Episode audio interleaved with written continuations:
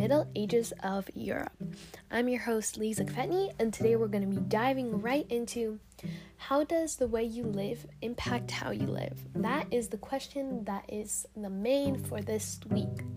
But we do have a couple of sub questions that I'm going to answer on the way of answering the main question. And at the end, we're going to try to connect it to the real world and see how does the impact of these geographical features, geography, and just the way that they live affect us and how we live today.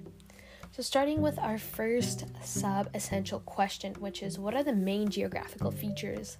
And this one is simple because the main geographical features of the Middle Ages of Europe were regions, waterways, rivers, and the peninsula. And I'm going to dive in a little bit more about the peninsula a little bit later on, just because it does uh, connect with other things. So, the next question, sub essential question, is what are the pros and cons of their geography? So, if we're looking back at during this time, their geography had a lot of ups and downs, including positivity and negativity. But I think the two main ones that I've picked are trade and war slash attacks or army are both positive and negative because they did lead to some of the biggest problems and some of the biggest impacts as well. Let's start with trade first. So, trade was a huge thing in Europe because they lived in the peninsula, which allowed them to have huge cross intersections of trade. They had China, they had Persia, and India, and a lot of other things that allowed them to have trade. And this is not just physical trade, but as well as knowledge, uh, religion like Christianity, and supplies that they needed were all traded through this system. This had a lot of positive impacts. They created some of the most important effects on our lives today, like physical things, but as well as their information and knowledge, and the spread of that led them to create new beliefs and new systems of the ways that we use today. But this trade did cause the Black Death when the Mongolians ruled over, they came through a different place and brought with them fleas. And this is was by an accident, though it created a huge meltdown, quite literally. What the Black Death did is these fleas would come and they would almost I'm not going to go in depth of this, but they did harm to your body. They would li- either liquefy your lungs and then you would cough them up and eventually die, or create a huge different process that is way that is really complicated. But I don't want to go in depth by that. But it did create a big kind of loop in their population. The disease was carried by these fleas that live on marmots in the steppes of eastern and central Asia, where the Mong when the Mongols brought where it came from and brought them with themselves. These flea, fleas unleashed the plague in the 13 uh, what 1300s 1400s CE, which then the Black Death killed 35% of China's people, and its population dropped from 115 million to 75 million. In Europe, it was estimated about 25% of people died, but the decreasing population was estimated from 79 million to 60 million. This the Mongolians didn't know this, but it was an accident, though the because of this trade, that's how it happened. It was a trade from a different place. And it created really bad time for them and a huge population mishap. Next, the uh, next thing is war. Though the attacks and war had a huge effect on them, obviously, a lot of people were killed, a lot of people were threatened, injured, and it created a lot of cavalry in between rivals. Though it did protect them to keep them safe.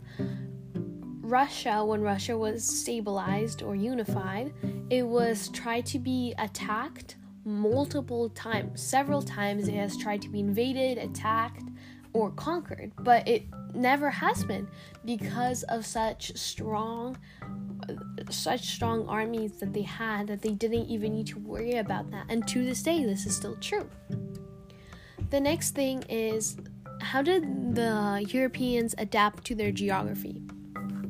They adapted through multiple ways. They had to adapt through their trade and attacks. They didn't have always what they needed because their crops would be always killed or run over by the wars. So that was kind of a mishap that they had to overcome and hurdle. The next question is Did their geography allow them to have an influence or influences to other places? Why and who? So, from by uh, 1240 CE, the Mongols had actually control over Russia, Ukraine. They were seizing Romania, Bulgaria, and Hungary over the next three few years, which led them to influence those places and have actual populations in them and create human history, which allowed them to have more materials and things that they needed. Then China, that was another huge place that they had influence on because of the way of trade. And they trade knowledge, Christianity, religion, beliefs, all of those things were traded through that time. And those that knowledge created a little bit of a disagreement later on. The next thing or question is what kind of food slash goods did they produce in that region? During this time uh, in europe they didn't have a lot but during the peace century where the pax mongolica allowed monks and missionaries and traders to explore and travel regions and cultural ideas dominated and were shared all throughout Domesticated animals, plants, and flowers, as well as vegetables and fruit, joined this gigantic cross continental change, which created help with the China's community as well as Europeans community when they started to trade. So they needed to keep everybody safe, although keeping an army healthy was essential for them.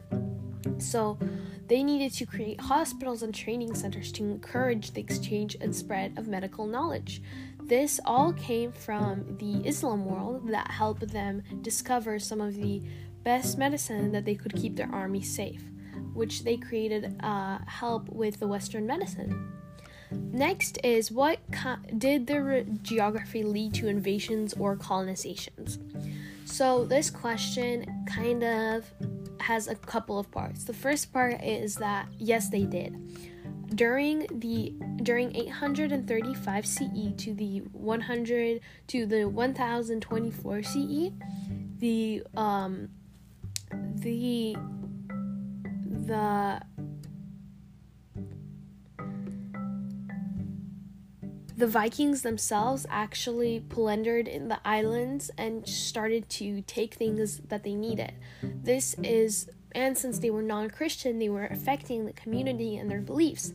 They started with the northwest coast of Scotland and the northeast coast of Ireland and started attacking all the way. Though by the 1240 CE, the Mongols actually created control of these places so they weren't able to take them or the Vikings were not able to attack them. And even if they did, they wouldn't be able to take food from them or supplies because they had such a strong ruler, which helped them lead to where they are today. So that kind of sums up today's episode, and I'm just to quickly talk about the final big overall answer. So, how does living in Europe impact how and the way you lived? So, everything comes down to trade, influence, war, and geographical features. Geographical features, the peninsula was one of the biggest way to trade, which helped create different knowledge and supplies and all of that to flow through through different areas of the world and create an overall trade consequentials I guess. So that was really helpful for them, but it also created the Black Death.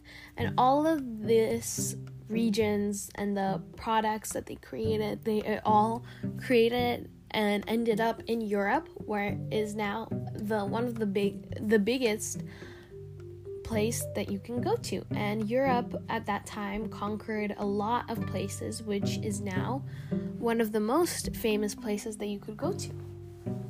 Thank you for listening to today's, this week's episode of the Middle Ages of Europe. Today we talked about the ways and impacts of life through geography. Thank you for listening. This is your host, Lisa Kvedny, and I'm signing out. Have a good day.